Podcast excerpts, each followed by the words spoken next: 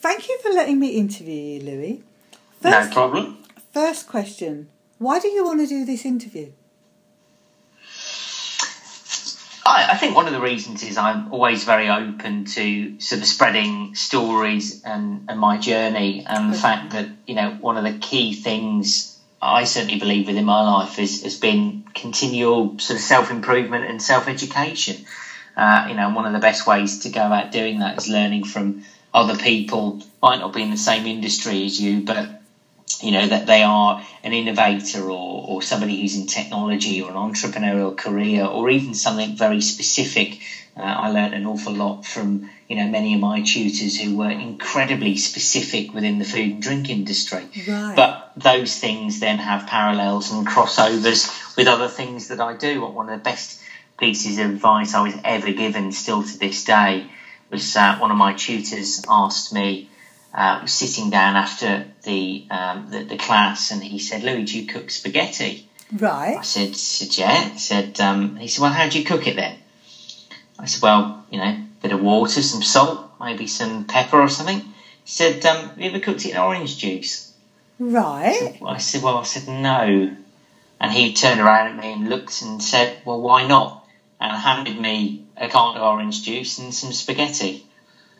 And, and it, it was that really simple piece of advice that, that sort of said it, it was the beginnings of me asking those important questions. Well, actually, that there's a preconception just because everybody cooks spaghetti with water and does it a certain way and has done it a certain way for the last 250 years mm-hmm. doesn't necessarily mean that now, because of what we know and what we're exposed to, can we improve on that? So, uh, so that that's that's you know part of the reason is is that you know maybe there's something somebody else across the world can learn from from my journey or my Yeah. story. Oh, thank you. What a lovely example because this whole interview, right, is about people who think differently. And that was such a think differently example. No, it was, and, and that's I mean I, I had that piece of advice when I was 14. Yeah. and uh, you know it really helped to shape the way that I look at the world and, and I look at my business still to this day because Okay. that, that's what it's all about. It's it's about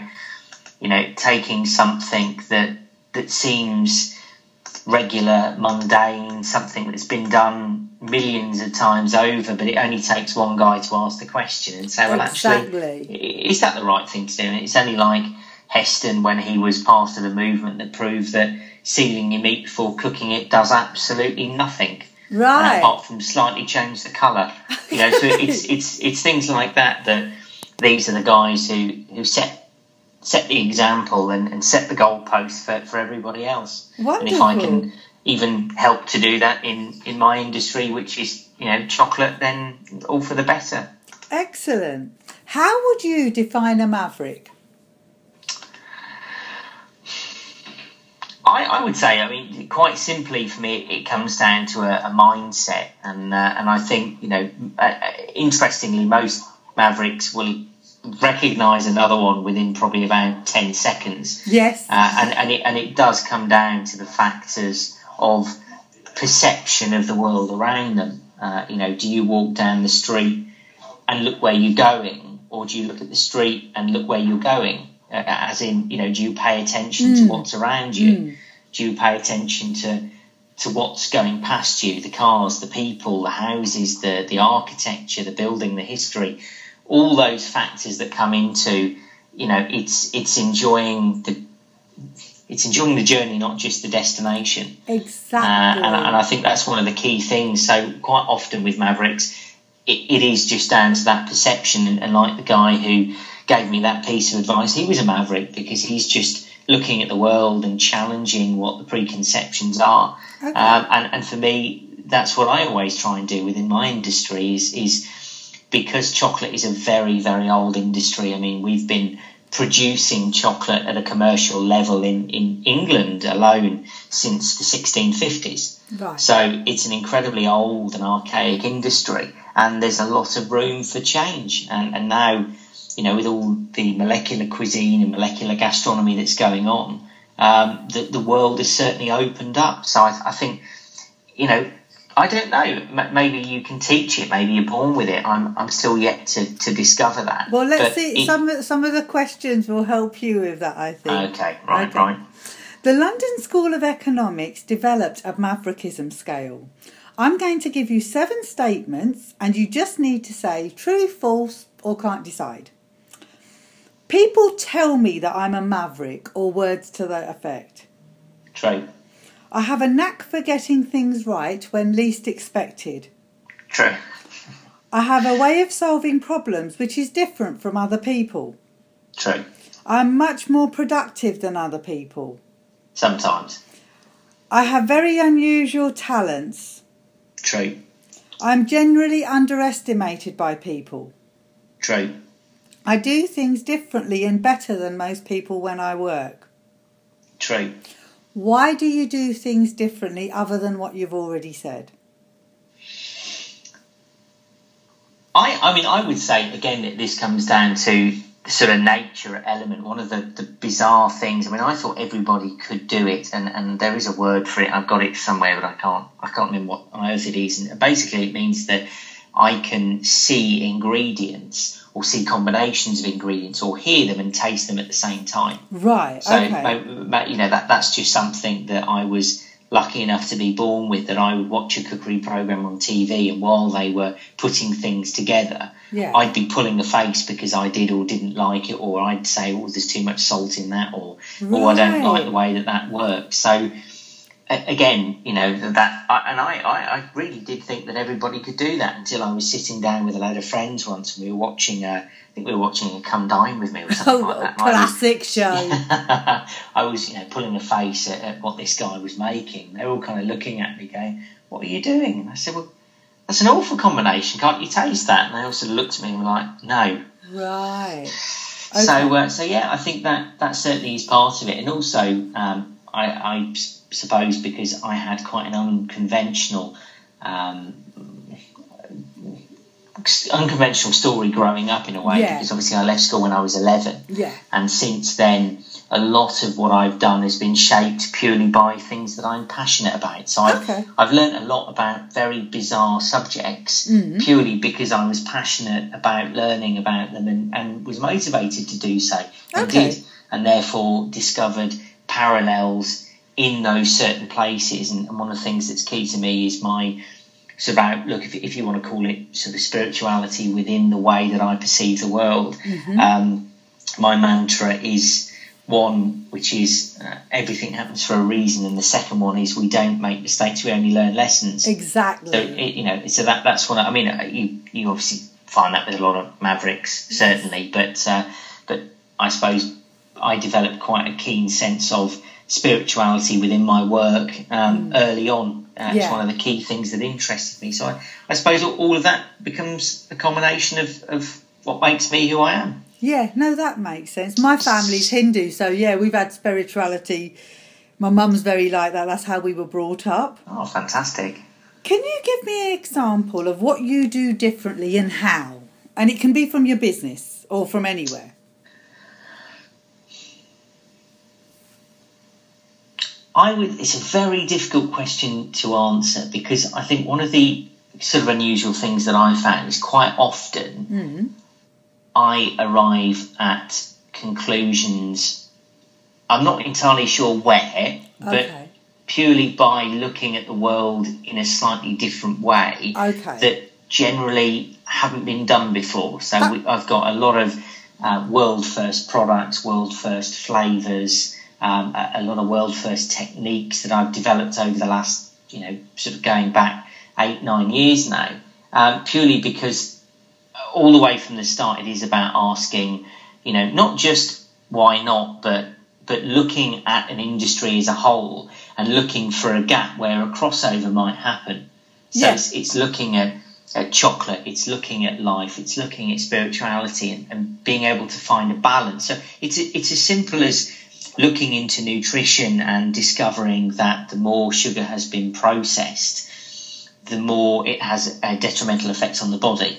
True. So if then you apply that within a recipe, Hmm. what you'll actually find is not only will a customer enjoy it more because it's a more of a natural flavour. Yeah. they'll actually feel better after eating the product as well. That's a So brilliant it's- example. That, You know, that- it, it's sort of applying to me what, what's actually sort of common sense, but but actually looking at a, lot more of a holistic approach to what I do because everything that I do within the business, there's there's a, a reason behind it, and that's been from a holistic point of view. So I'll give you an example. Most chefs, chocolatiers, pastry chefs have a specific area of expertise. Yeah. So there'll be a sculptor Yeah. or a patissier specialising in bakery product or you know something of that nature. And when I started uh, out in my training, I was offered um, a sponsorship by a, a, tra- a world's largest chocolate company. They've got chocolate academies all over the world, and they offered me a sponsorship. Right. And they outlined courses which they felt would benefit me right. and they were all specifically around uh, chocolate production as a, as a manufacturing use, which is what my company mainly does. Um, but I then went on to completely change that, and I went to study patisserie, uh, savoury, gelato, ice cream, Right. molecular studies. So I, you know, I looked at things in a lot more of a holistic approach. Okay. if, if I, you know, if I want to understand my industry, then I've got to understand everything all at once. Yeah. And the more I understand about the ingredients, and, and also it's things like, you know, combinations within food. Some flavours go well and some just don't. And what you'll often find is that these parallels work very well in sweet and savoury. And also, sometimes the flavours that work well are the ones you wouldn't expect together. I mean, who came up with peanut butter and jam? I mean, very true. Yeah, very true. Um, is what you do equated to the bottom line, so money, or something else? I, I think it, it's got to be a balance of both. Uh, I mean, I think obviously everybody to a certain extent needs financial security. Um, and unfortunately, it's the world we live in. You, Yeah. you know, yes, it, it would be lovely to disappear off to a desert island and live by your own means and grow all your own fruit and vegetables and, and you know grow your own clothes, but it's not the way the world economy works. Okay. And, and obviously, as things move, the economy is, is only growing and shrinking in, in such a way that um, means that you know every year you're you're actually you know you're restricted even more. Um, and in some ways, there's more opportunity, but but that's I'll digress. Okay. So I, I think for me, it's about a balance. You know, yes, um, there's been certain things in my life that I've learned very important lessons of the value of, of money and value of financial security. And actually, you know, with financial security comes health. Um, but I think for me, I certainly wouldn't be doing what I was doing if I wasn't passionate about it. That's Okay. the driving force. Okay. You know, fin- financial security is, is the end result of creating something that is valuable for your customers. Awesome. Therefore, you you know you receive value back, but only once that exchange has been made possible. Okay. Um, but but in the meantime, it, it's it's about you know creating products that that in, inspire my customers and, and and show them what chocolate can really be. Okay. Is any part of being a maverick to do with autonomy over your life? I think so. Um, for me, very much that what I found, you know, I, I had various sort of working relationships and experience within corporate restaurants, hotels, even a marketing company. Um, you know, I've worked within corporate environments, and you know what I see is that a lot of corporate environments are, are quite restrictive to Mavericks. Obviously, there are exceptions out there, like Royal Dutch Shell and these various others that actually applaud it. Um, but as a whole, the corporate world, because of, of the economy of finance, they are incredibly risk adverse and uh, they're incredibly structured and, and restricted within those structures. So for me, you know, being a maverick within my own business allows me to to develop and to be creative and, and to have ownership over those skills. Brilliant. What was the name of that company that you said applaud it? Shell. Oh, yes, I interviewed them. Yeah, yeah. So I, I mean, I, I met uh, Peter Voser Uh, I'm not sure whether he still is acting CEO, but he, he was when I met him in 2010. And it was a, an entrepreneur conference, and his Right. whole sort of presentation over 40 minutes was about how they actually actively look for the you know the maverick spirit within their employees It's and how really- they put them on a ladder to growth. It's really funny. You'll find this interesting. Just a slight tangent, so I don't forget to tell you at the end. When I was doing my, when I interviewed Shell Oil, don't ask me how I ended up interviewing them, but I interviewed somebody in their in, head of innovation team. And it was when Shell Oil, after that interview, they asked me, could I show them the results of my work because they don't think anything like that exists and they'd like, they're very interested in what I'm doing. That's the moment I realised I was onto something. Yeah, So, anyway, fantastic. So does doing things differently, Louis, require certain skills, mindsets, talents? You touched on this right in the beginning, but what is it that you have to have if you're going to think differently? I think one of the key things is, you know, it's very easy to, to think differently, but to think differently and put it into practice comes down to a lot of hard work. And that, that's the difference. There, there are probably, you know, millions of people out there that think differently, but they're not putting it into practice because they haven't got the right support network behind them, they haven't Yeah. got the right finances, the, you know, whatever that might be. So putting it into practice comes down to an awful lot of hard work and determination Okay. uh, and, and hanging on when others might let go. And that's been one of the key things of, of my business because times have been tough, times have been good, but you've got to ride through that. And, and I think then it comes down to the motivation, the passion that drives you forward. And, uh, and I think ab- above that, I don't really think it, it requires much else. If, if you've got determination, hard work, and passion for what you do and a love of what you do beyond the pure financial gain, um, y- you'll go far as, as long as you hang on in there. But but it is it's you know something I like to call delayed gratification. You Oh, know, Doing, definitely. yeah, giving up something now so that later you'll receive it, but but more of it. Yes. Uh, but but it's about sacrifice now while you're building your your company, your you know whatever it is you're trying to achieve. I'll put it this way at the moment, it's going to take me till the end of the year to do my 100 interviews, and then I've got to write the book. So that will have took me two years on Yes. two years on no salary Well, practically. there you go. Yeah. What are the challenges to being a maverick? I would say one of the key challenges is being perceived in, in the wrong way by others who haven't got the same mindset. Yes. So, you know, that, that's one of the, the key areas that, you know, people look at you as a, as a bit of a sort of an odd outcast, really, mm. you know, and a lot of the time, especially within business, people look at innovation in a good way, but actually it depends how much innovation. You know, if, Right. if you're slightly tweaking a product that already exists and there's already a market for it and has been for 20 years, innovation is a good thing. If you're trying to create a whole new market that hasn't existed before, suddenly you're being risky and, and you know, Yeah. uh, uh, and that that's where the problem starts. So it, it's about the perception of your creativity and, and you as a maverick. So I think sometimes that comes down to how you communicate that message as well, and it's Yeah. you know probably learning better as I've had to learn how to communicate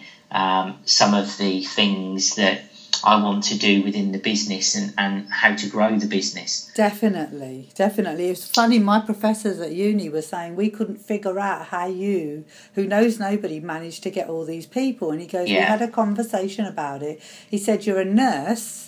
I mean, children's nurse as well. So you know all about empathy and dignity and respect. You're a business coach, so you know how to coach people." And he goes, "And that we we just put together all. You must have put all those skills together and ended up with these amazing people who said yes." Yeah, You no, know. it's, uh, it's very true, and, and but but I bet as you were going through that journey, there were a lot of people who were telling you that you wouldn't be able to interview the people you're interviewing uh, before Louis, you did. Louis, if I told you the truth, my professor told me this project was not doable, and Yeah, I got yeah. a straight distinction. And last week I interviewed the visual director of Getty Images. Wow, there you go. I So- mean, that, that, that says it all, doesn't Yeah, it? It's, it's about the interpretation Yes. of you as a maverick and, and your mindset Set, that is exactly. so different. And I think that also comes down to a learning curve of surrounding yourself with other mavericks. Yeah. And, and obviously, there's got to be a balance Yes. Mm-hmm. of mavericks and non mavericks. But, you know, now a lot more of the people that I'm working with are, are also mavericks because Yes. they, they understand, they understand the journey, they understand the hard work, but they also understand the passion behind it. And Exactly. They're more willing to be flexible. Uh, I mean, my my design company at the moment is a company called Sheridan and Co. Right. Uh, and they're they're an, they're an old sort of family business. I mean, they've they've been in design retail for sort of forty odd years. Uh, and Julian Sheridan started it all up. They've got an office in London, New York, and Shanghai. Right. They do all of the concessions for sort of Fortnum Mason, Harrods, Selfridges, Harvey Nicks, all the all the big guys out there, all the all the high end luxury companies. Right. Um, and Freddie, who's now the son uh, and who's taken over the business, is a, a complete maverick and has assisted our business in ways in which I could never have afforded uh, for that to happen if if he was to charge me for the advice Okay. and the work that they've put into the business because. A maverick understands that it's not all about the short term; it's it's about the long term game, exactly. and that's one of the that's one of the key things. And, and also, it's about bringing people up with you. Yes, definitely. What aspects of your character influence your maverick approach? Hmm. I would say positivity is a very key aspect, and uh, I, you know, I've always, from a very young age, found it very easy to be positive, and the more positive I am, the easier it gets. Okay. Uh, you know, to, to an extent that actually I find it very difficult to be negative, which which can be a good or bad thing. Don't Yeah, get me wrong. Um, but but to an extent, I think that the positivity overall um, has has been a a great element to the success of the business because you know sometimes when something goes wrong, something happens, it really is just about you know getting up and dusting yourself off and carrying on Exactly. and, and that comes down to the positivity. And I think the other element is probably me being very, very stubborn. Is to say that you know, yeah, I can, Oh can. my God, I can, I can bloody do this. Yeah. You know, I have got something here. It is valuable. It is special. It is innovative, and I'm going to stick to it as long as it takes me. Uh, and I'll get there in the end. Can I Whether it ask you takes me ten years or twenty or thirty, but I'll I'll get there. I'll get where I want to go in the end. Can I ask you something? It's not one of the questions, but I've got to ask you. You know, sometimes do you just have this attitude where you just say, Watch, I'll show you? yes. Yeah. Okay, right, okay. Well, I think we're, we're um, I'll tell you a little bit more about me when I finish this, but are you born or bred a maverick? Very difficult question to an extent. I think I always knew from a very early age I was a bit odd, really. Yeah. A bit, a bit sort of strange, uh, and and purely from a point where you know when I was very very young, I spent an awful lot of my time. I had a choice with adults. Um, I found them a lot easier to talk to. I found them. Um, you know, I had this real problem when I was young that I thought that everybody else was very immature. So I'd look at, you know, kids in the playground playing games and playing, you know, I don't know, whatever they were doing at, at that age and imaginary games. And I'd sort of look at them and go, God, you could be spending your time so much better. And uh, I remember uh, probably at the age of about eight or nine, I was reading a book called The Mystery of the Crystal Skulls. And uh, I remember a teacher sort of picking up and pointing it at me and saying, You can't possibly be interested in reading this.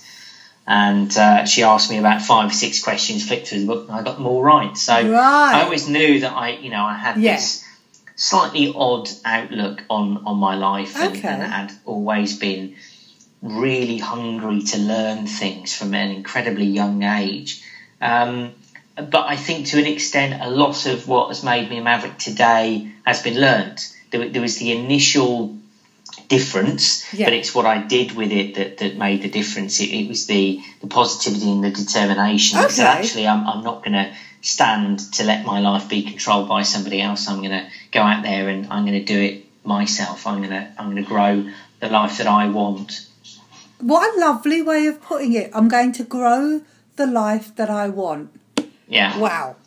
Do you think your childhood in any way impacted on you being a maverick?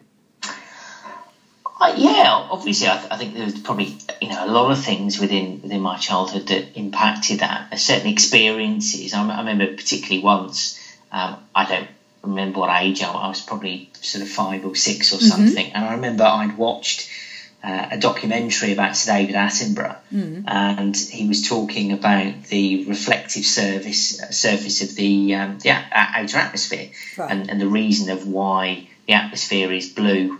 Uh, and it's not actually blue, it, you know, all, all that sort of stuff. And I remember going into school the next day, and the teacher was talking about it, but she got it wrong.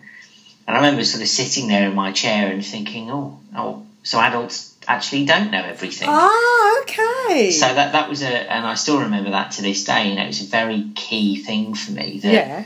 it was the realization that nobody knows everything, and uh, just because somebody's older than you doesn't actually mean they have any more knowledge about certain things than you. No. They might have more experience in certain areas, but we're all different.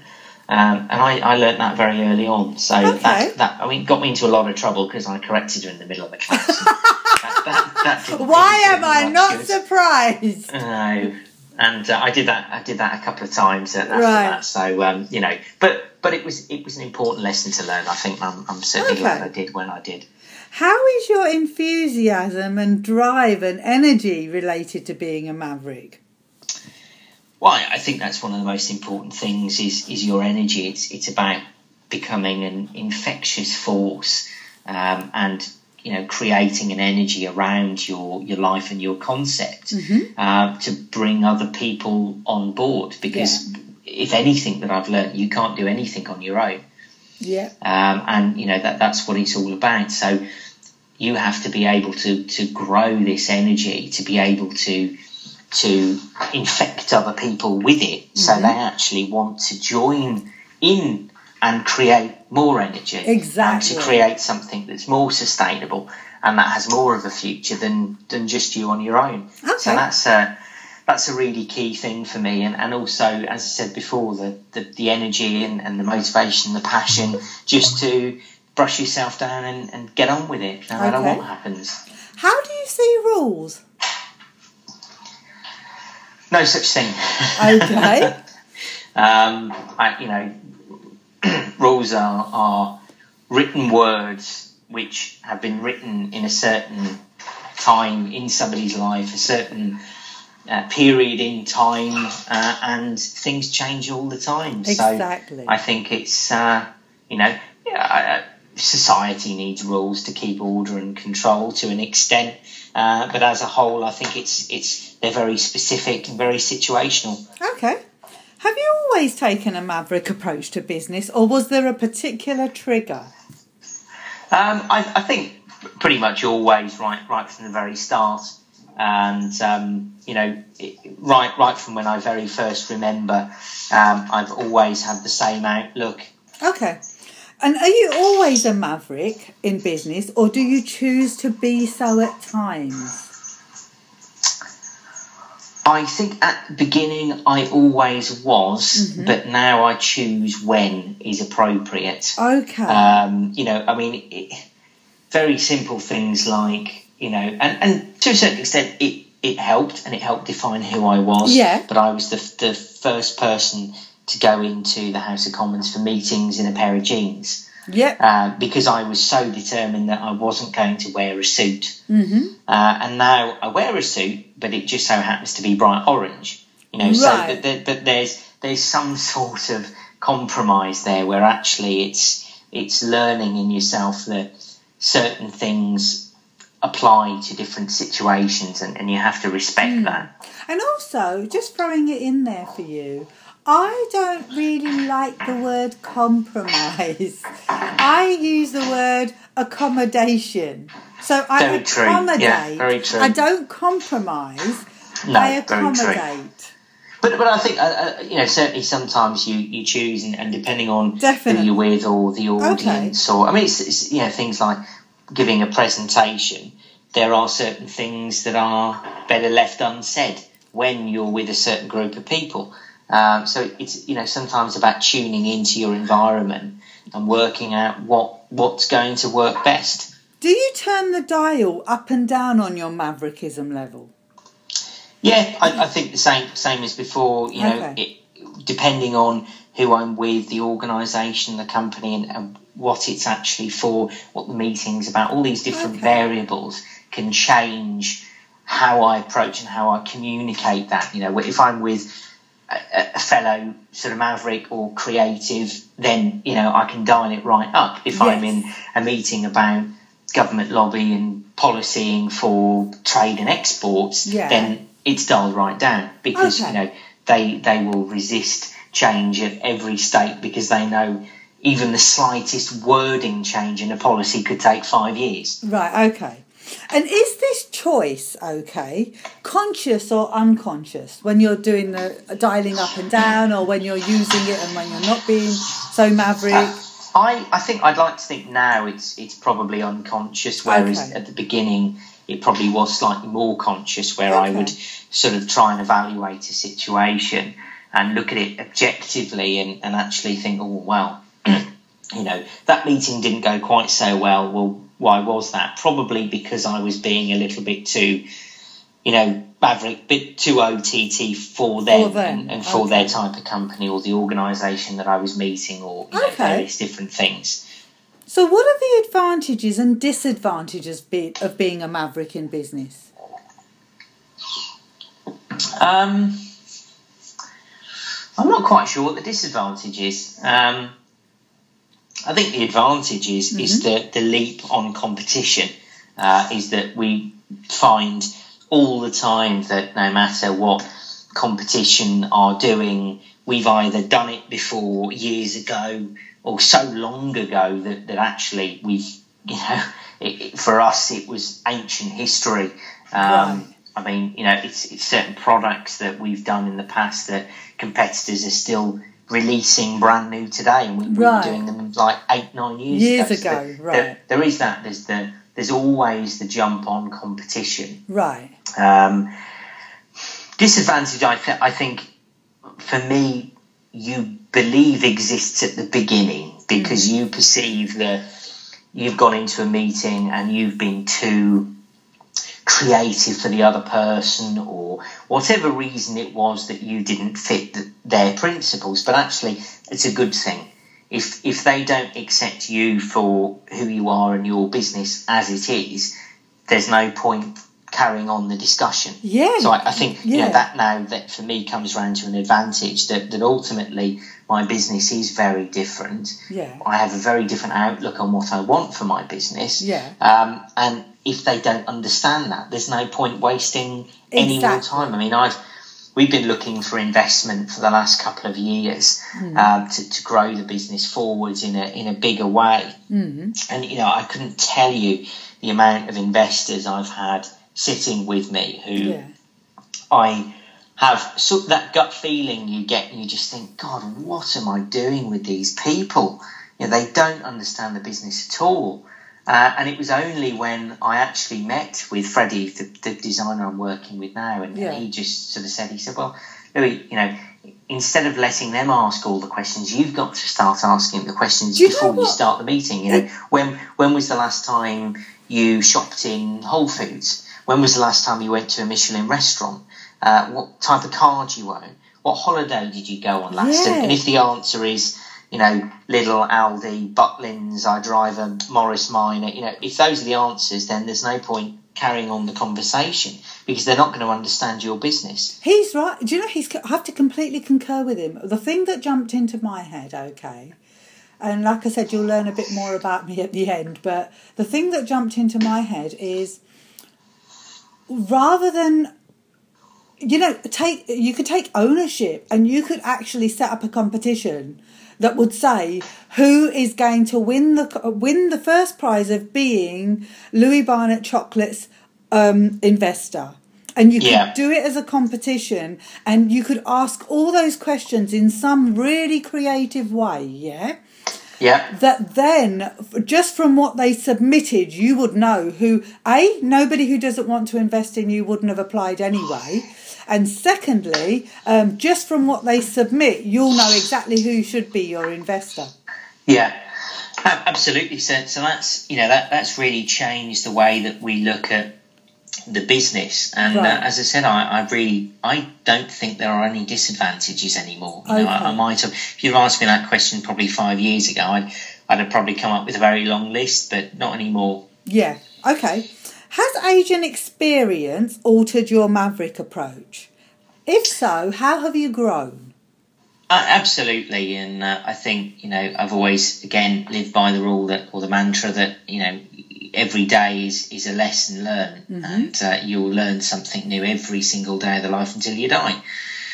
Um, so over the years, things have changed. My approach to the business has changed. It's a lot more calm. It's a lot more um, probably assertive than it was. Um, I'm a lot more sure of, of exactly what it is I want, what it is I'm after, the direction of the business, um, and and then specific. So you know, my growth as a chocolatier, and obviously when I started, it was very difficult for. Um, very difficult for me to assert my knowledge within the industry because I was some teenaged kid who had had a couple of years' experience, and there were guys out there who'd been in the industry forever and a day. Um, and now, as of you know 2000 and what, 2012, I became the world's youngest Callebaut chocolate ambassador. Right. So now I can I, I can say that I have done my dues. You know, I have Yeah. learned. I am a talented chocolatier, and nobody can tell me otherwise because of that title. There's, Yeah. uh, you know, probably just over forty uh, Callebaut ambassadors in the world, and, and I'm one of them. So the- but that's society. You were probably an amazing chocolatier, t- you know, years ago because you were having ideas that other people weren't having. This just Yeah. gives you this just gives you the badge. yes, absolutely. That that's all it's about. Yeah. What aspects of your business are you most maverick in?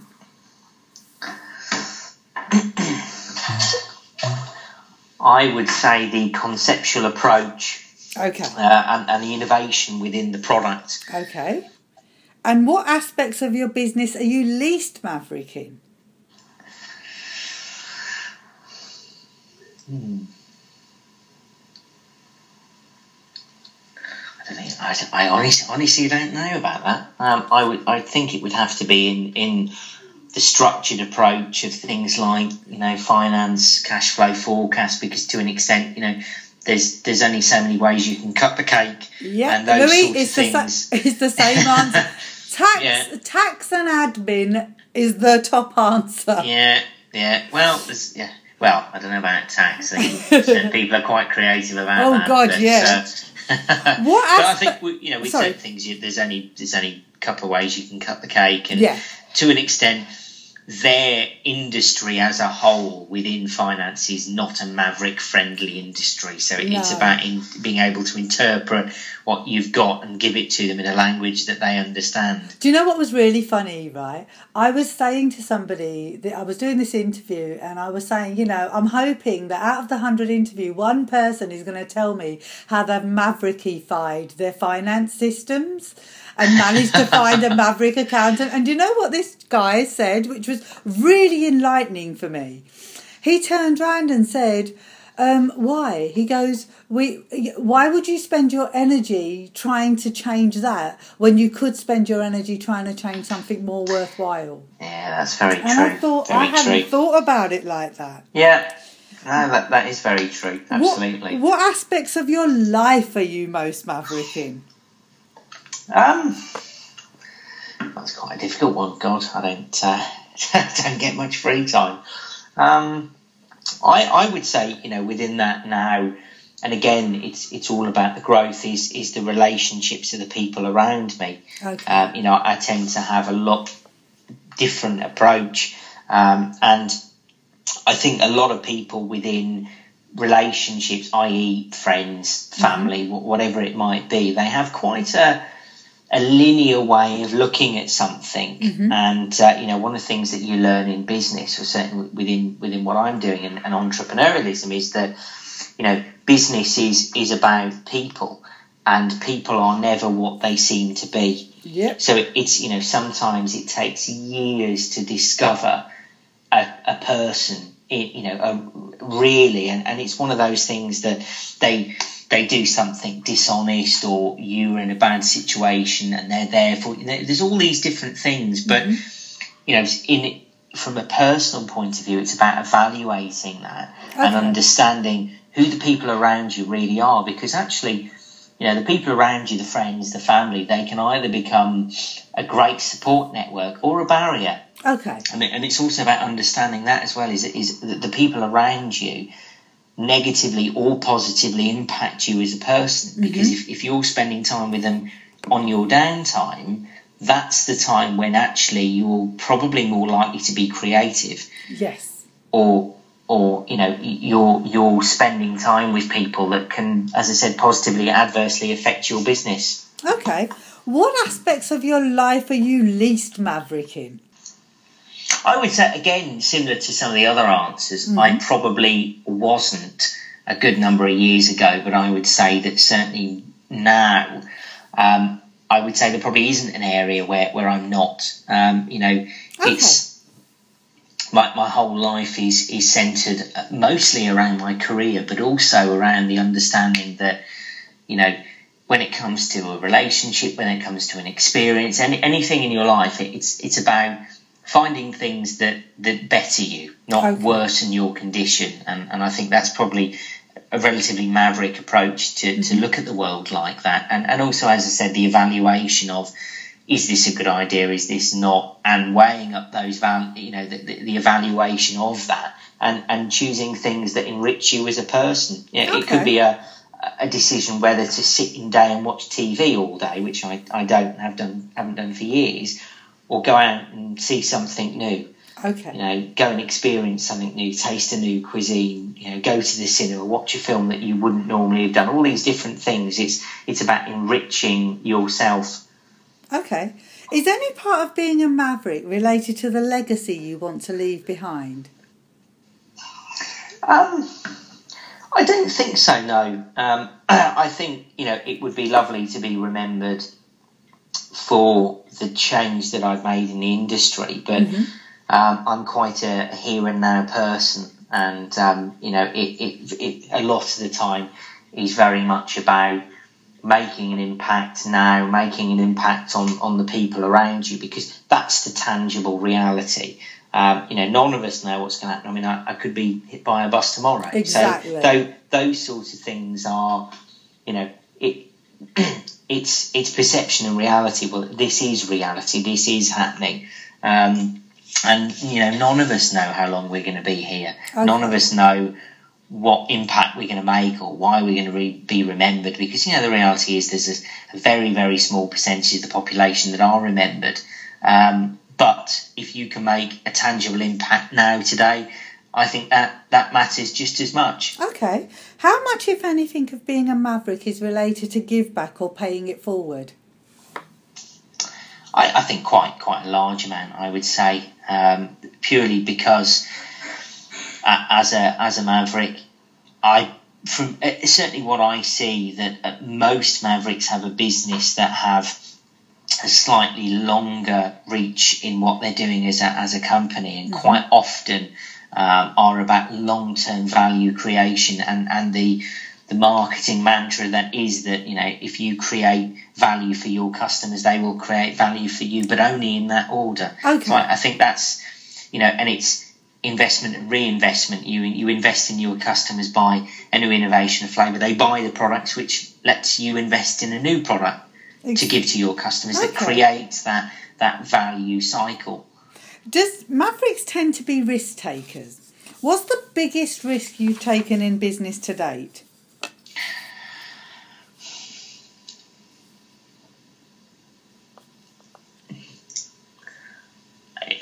I don't think I could say. I think that there are probably hundreds if not thousands, over the years.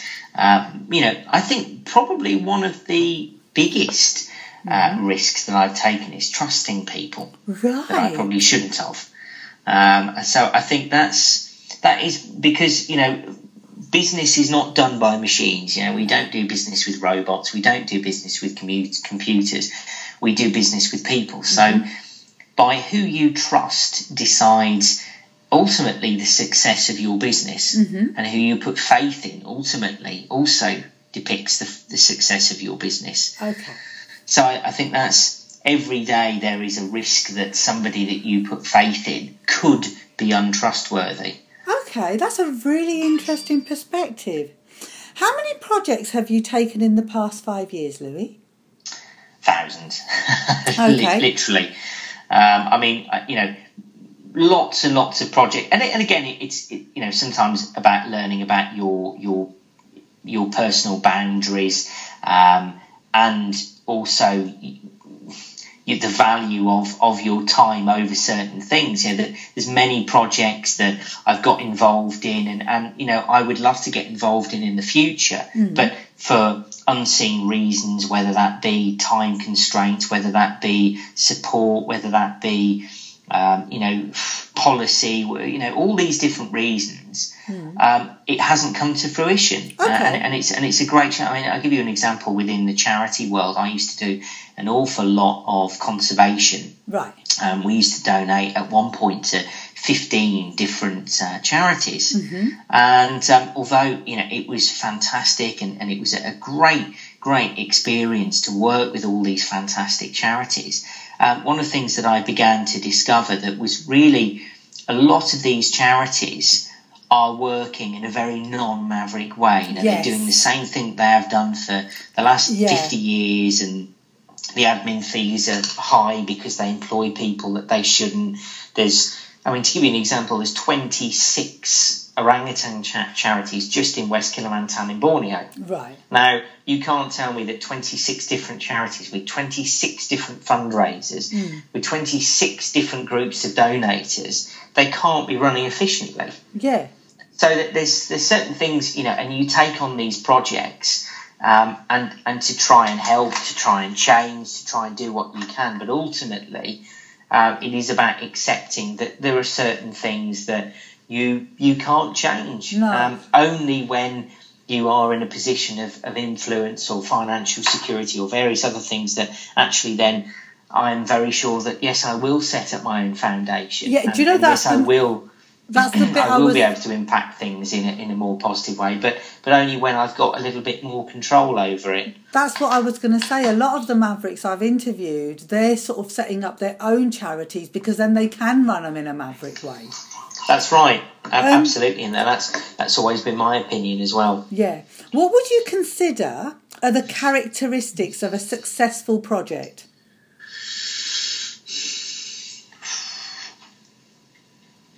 I th- I think that that would depend on your definition of success personally. So what? Um, you know, it, it, it's what what you would be looking for, and, and personally, I would be looking for, um, you know, you know, yes, a project has got to work financially, unless that's not its purpose. okay. because sometimes a project is just about say PR or marketing. So Okay. all you're after with certain projects is to to drum up a buzz about a product. I mean, we we did a um, a Mexican inspired Easter egg for Selfridges. Okay. Now, really, we knew that that product would never make money. It was they were eighty nine ninety nine each Right. because it was 22 karat gold foil and bespoke Okay. packaging and Okay. something that had never been done before.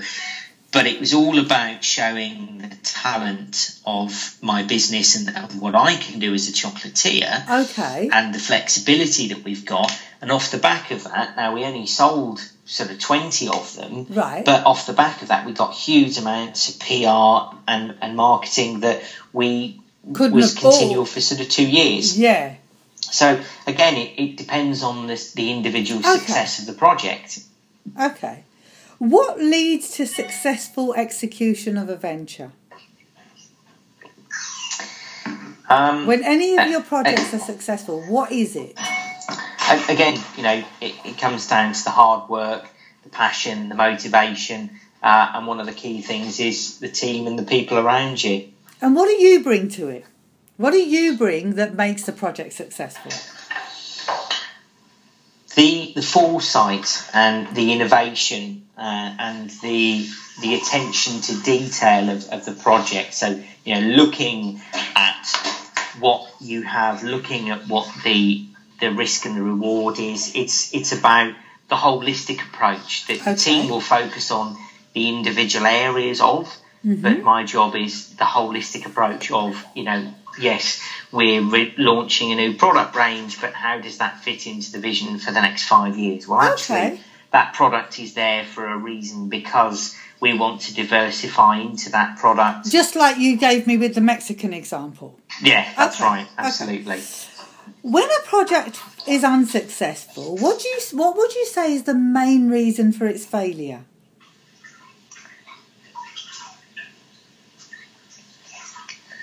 Um, again, I, I would say that comes down to people. Now, whether that's people in your business or the other business, mm-hmm. that's that's to be decided. But okay. quite often, it's unsuccessful because a decision maker in another company has placed the product in the wrong place. It's on the wrong shelf. The staff haven't stocked it properly.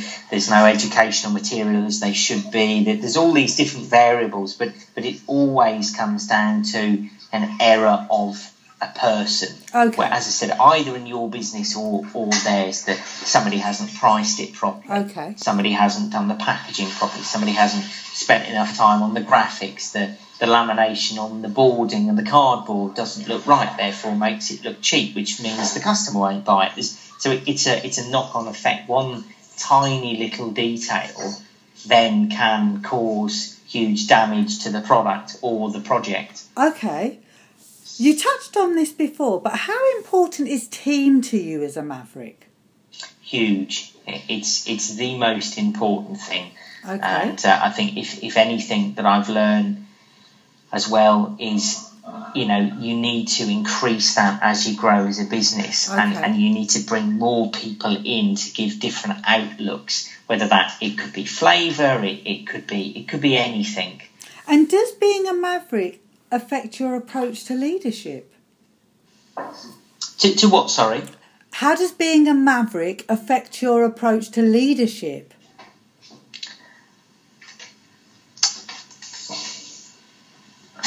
I, I would say, you know, personally, it's about, again, having a balanced approach as to understanding that everybody has a different motivation within right. what they're doing. And, and sometimes, as I said, you know, it, it, takes a long time to figure that out. But, but it's about trying to get to the bottom of, you know, what's driving the motivation of the people and the team around you. Therefore, how can you impact that, balance that within your business to bring out the best in them?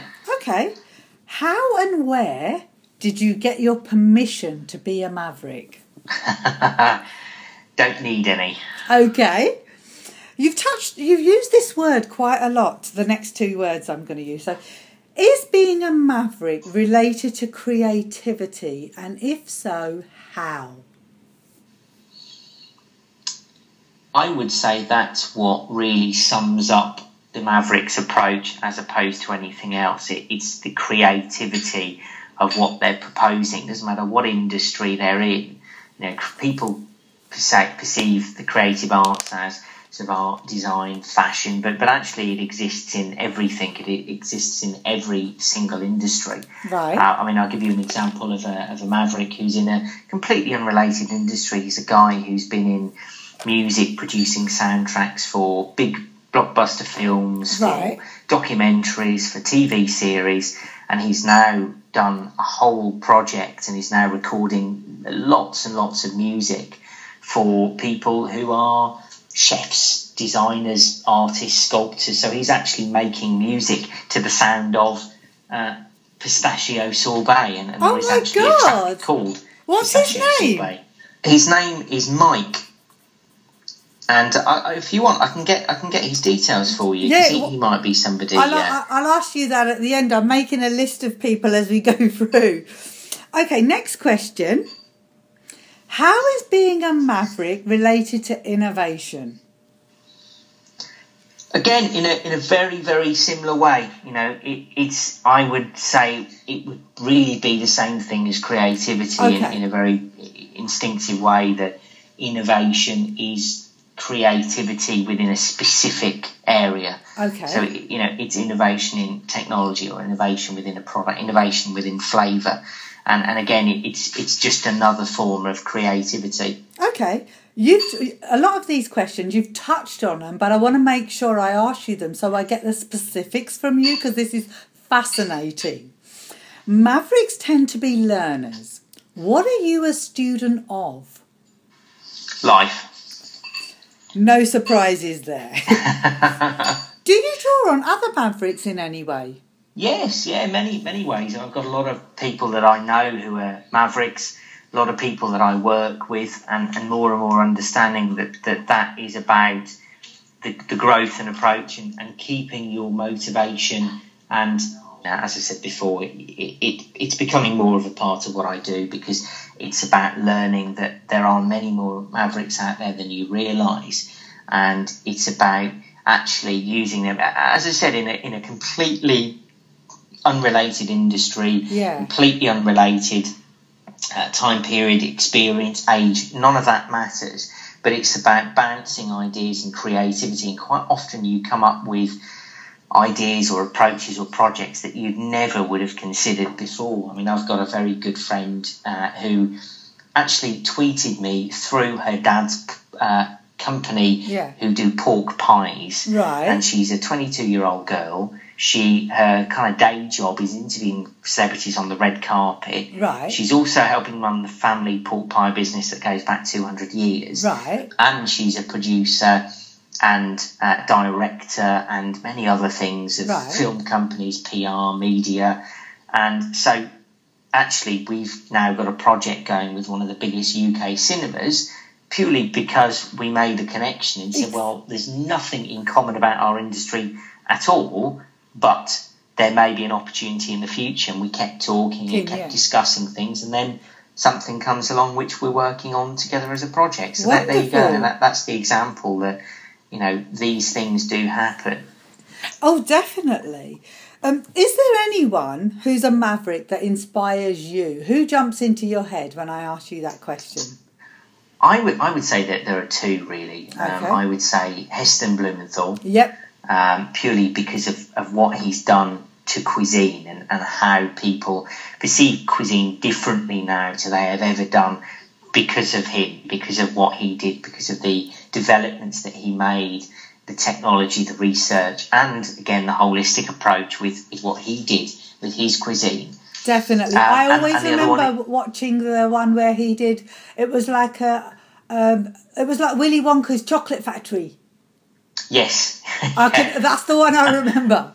Okay, and the other person? Richard Branson. Okay.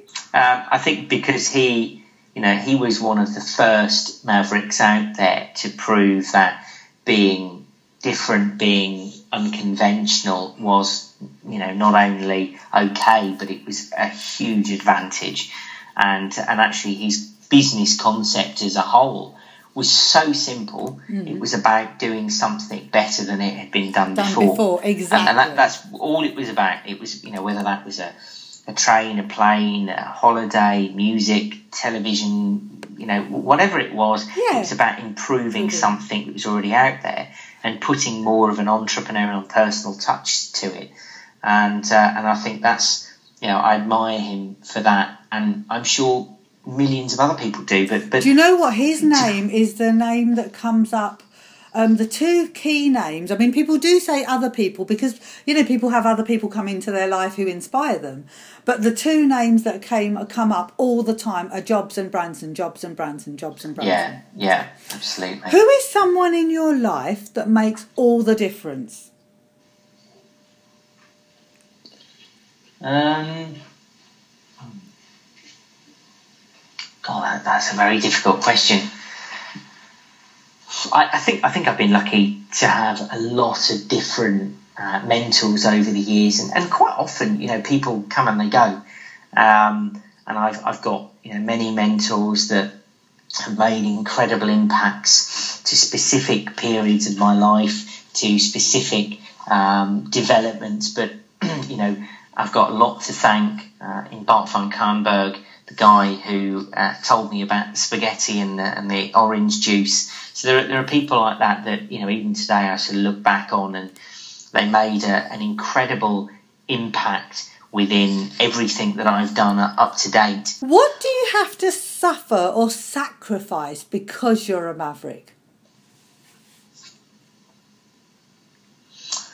I, I think you probably have to sacrifice an element of normality. Uh, and by that I mean just the, the, the perception of, of normality, which is the, the average person of my age that leaves work at a certain time and gets up at a certain time and you know th- those sort of simplistic things okay um, and, and also certainty of you know is, is a big thing so I have no idea where I'm going to be in, in a month's time. Yeah. and therefore sometimes that impacts on planning things. If I wanted to go on a certain holiday or you know I've had to cancel things Mm. before in the past because you know work comes first. Yeah. Okay what you've touched you've already answered this but i'm like i said some of these questions i'm asking you louis in case there's anything else you want to add. Yeah yeah yeah. What motivates you as a maverick? What is the thing that makes you jump out of bed and go and want to do this? I, I, th- I think it's it's the you know the enjoyment of of making the impact and making the change. Okay. And uh, and and you know being able to prove that the concept is viable being able to to have that moment where whatever it is however small however big has made a direct impact Mhm. on um, what you are, the industry, the product, the innovation, the person. So it could be as simple as somebody sending you an email to tell you how amazing a product was. It could be, you know, wanting or a goal to work with somebody or to do something, and then the final realization that through a completely unrelated way you've ended up there. So I, Yeah. I've said probably for the last three, four, maybe longer that I've wanted to work with Heston. I've wanted to meet him, right and next month I'm getting a chance to do that holy in, in a completely unrelated way through um, a, a catering company who want me to do an event for a, a finance house. right Um, and he so happens to be working with them on the project, and he wants to put something together. Wow. So you know, and, and it's opportunity, right time, right place, Place, or yeah. whatever you want to call it. but Exactly. it's because I put myself out there Yeah. that I've ended up with this opportunity. opportunity yeah is any part of being a maverick related to finding out who you are and what you're capable of I, I think so. I mean, as I said earlier, a lot of it is about personal development. Mhm. Is is about finding out who you really are, and what really motivates you, and, and stripping away all the the gumph and the rubbish that you're sort of educated with over the course of your life, uh, and understanding better um, what what your your real um, goal is. You know what, Okay. what your real aspiration is with within what you do. Do you like being a maverick Yes. is being a maverick important or a responsibility in any way I think yes and no. You know, it, it can be, and uh, only because I think as a maverick you have more of a chance to make an impact on the world around you, whether that's through your circle of influence, whether that's through contacts, whether that's through your business. You know, there's all these different things. So I think as a as a maverick, there is a sort of a sense of responsibility that because we are in the new age of the world and we're, we're in a very you know we're actually in a very damaged part of our human existence that Right. the world around us is sort of silently dying and, and we a lot of us are unaware of that you know whether it's conservation palm oil industry you know all these Yeah. awful things that are going on around the world so I, I think for me there is a responsibility as a maverick to be conscious Yes, okay. um, because we are part of the new generation of business going forwards. Now you've nearly finished this interview. On a scale of 1 to 10, how maverick are you? Not in comparison to anybody else, but in comparison I, to I- Louis. Personally, I, I would say 10 because it, it is it absolutely characterises who I am. Okay. and and everything about me, whether that be personal or business, Okay. is is utterly consumed by it, and uh, it makes an entire impact on everything that I do, personal and business. What advice would you give to someone who feels they are a maverick so that they can be the best possible maverick they can be? I, I think it, it's it's the realization that delayed gratification comes in. Okay. into it in a big way. You know, it, it is about sacrifice now to gain later on, um, to put the hard work into it, but but really is is to to figure out your motivation. You know, why you want to do this. What what's if if it's just money, if it's just a car, if it's just a house, then mm. those things only last for a period of time. Right. You know, it's it's about figuring out why and if it is to a means to an end then fine but but as long as you're clear on that i am working in a business because i want to pay my way through university fine but but know that Okay. know what it is you're after and and know what it is you're trying to impact within your own life um, because that is the motivation that will keep you going when the times do get tough, which they will, because it's it's inevitable that it's going to happen at one period or another, whether that's at the beginning of your journey or at the end. It's it will happen at some point, and that's the motivation that will get you through to the other side. Okay. How do you promote and serve other people to be mavericks? Uh, I, I would say purely through the work I do with uh, educational institutions, with presentations that I do. Uh, I'm very much encouraging people to look at the world in a different way. I do a lot of flavour and culinary workshops, um, a a lot of presentations around that. So, you know, purely again, it's about education. It's about educating people as to as simply as getting them to try something that they've never experienced before but is quite simple, like spaghetti and orange juice story, is, is Okay. to break that barrier and say, look, you know, wine isn't just wine, or chocolate isn't just what chocolate, Yeah. or whatever it is, isn't about the preconception. It can be something else, but only if you decide to make it something else. Or, or decide to let it go where it wants to yeah, go? very true. Yeah. How do you promote and serve yourself as a maverick? I, I would say it, it, it comes back to personal development. It, it Yeah. comes back to you know late nights on YouTube, watching speakers, watching uh, documentaries, Mm-hmm. uh, you know, learning to religious speeches and all these different Yeah. things. It, it's it's about greater growth of who you are as a, as a person because it, it doesn't just impact one area. It doesn't just impact your business, but but impacts you as as a person entirely. And so for me, that's that's how I do it. It's it's the focus on growing all the time, every day as a person, a new recipe, a new technique, a new outlook, something. Yeah. What's your biggest ambition right now? My biggest ambition, I would say, is to grow the company to where I want it to be from the point of view of being a global reaching business. Okay. um, but also to be able to to show that it is possible to build a business and actually create a new market sector, which, which is what I'm ultimately trying to do.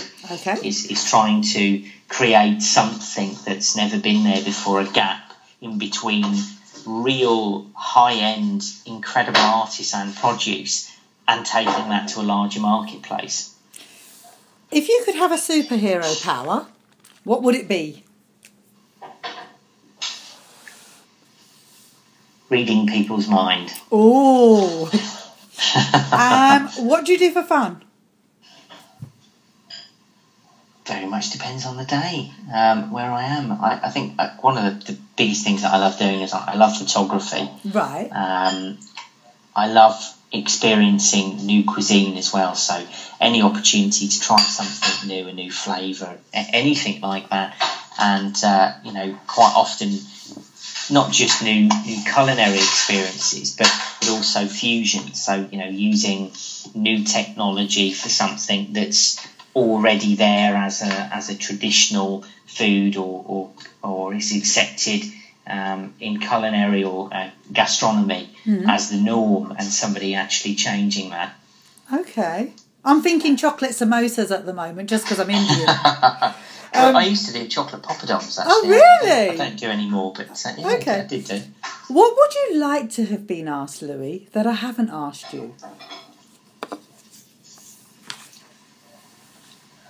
I, I don't think anything in particular. I mean, uh, you know, it's it's it's your interview. What you asked me is what I was meant to answer. Okay, so that's the end of the interview. Thank you for letting me interview you. Not at all.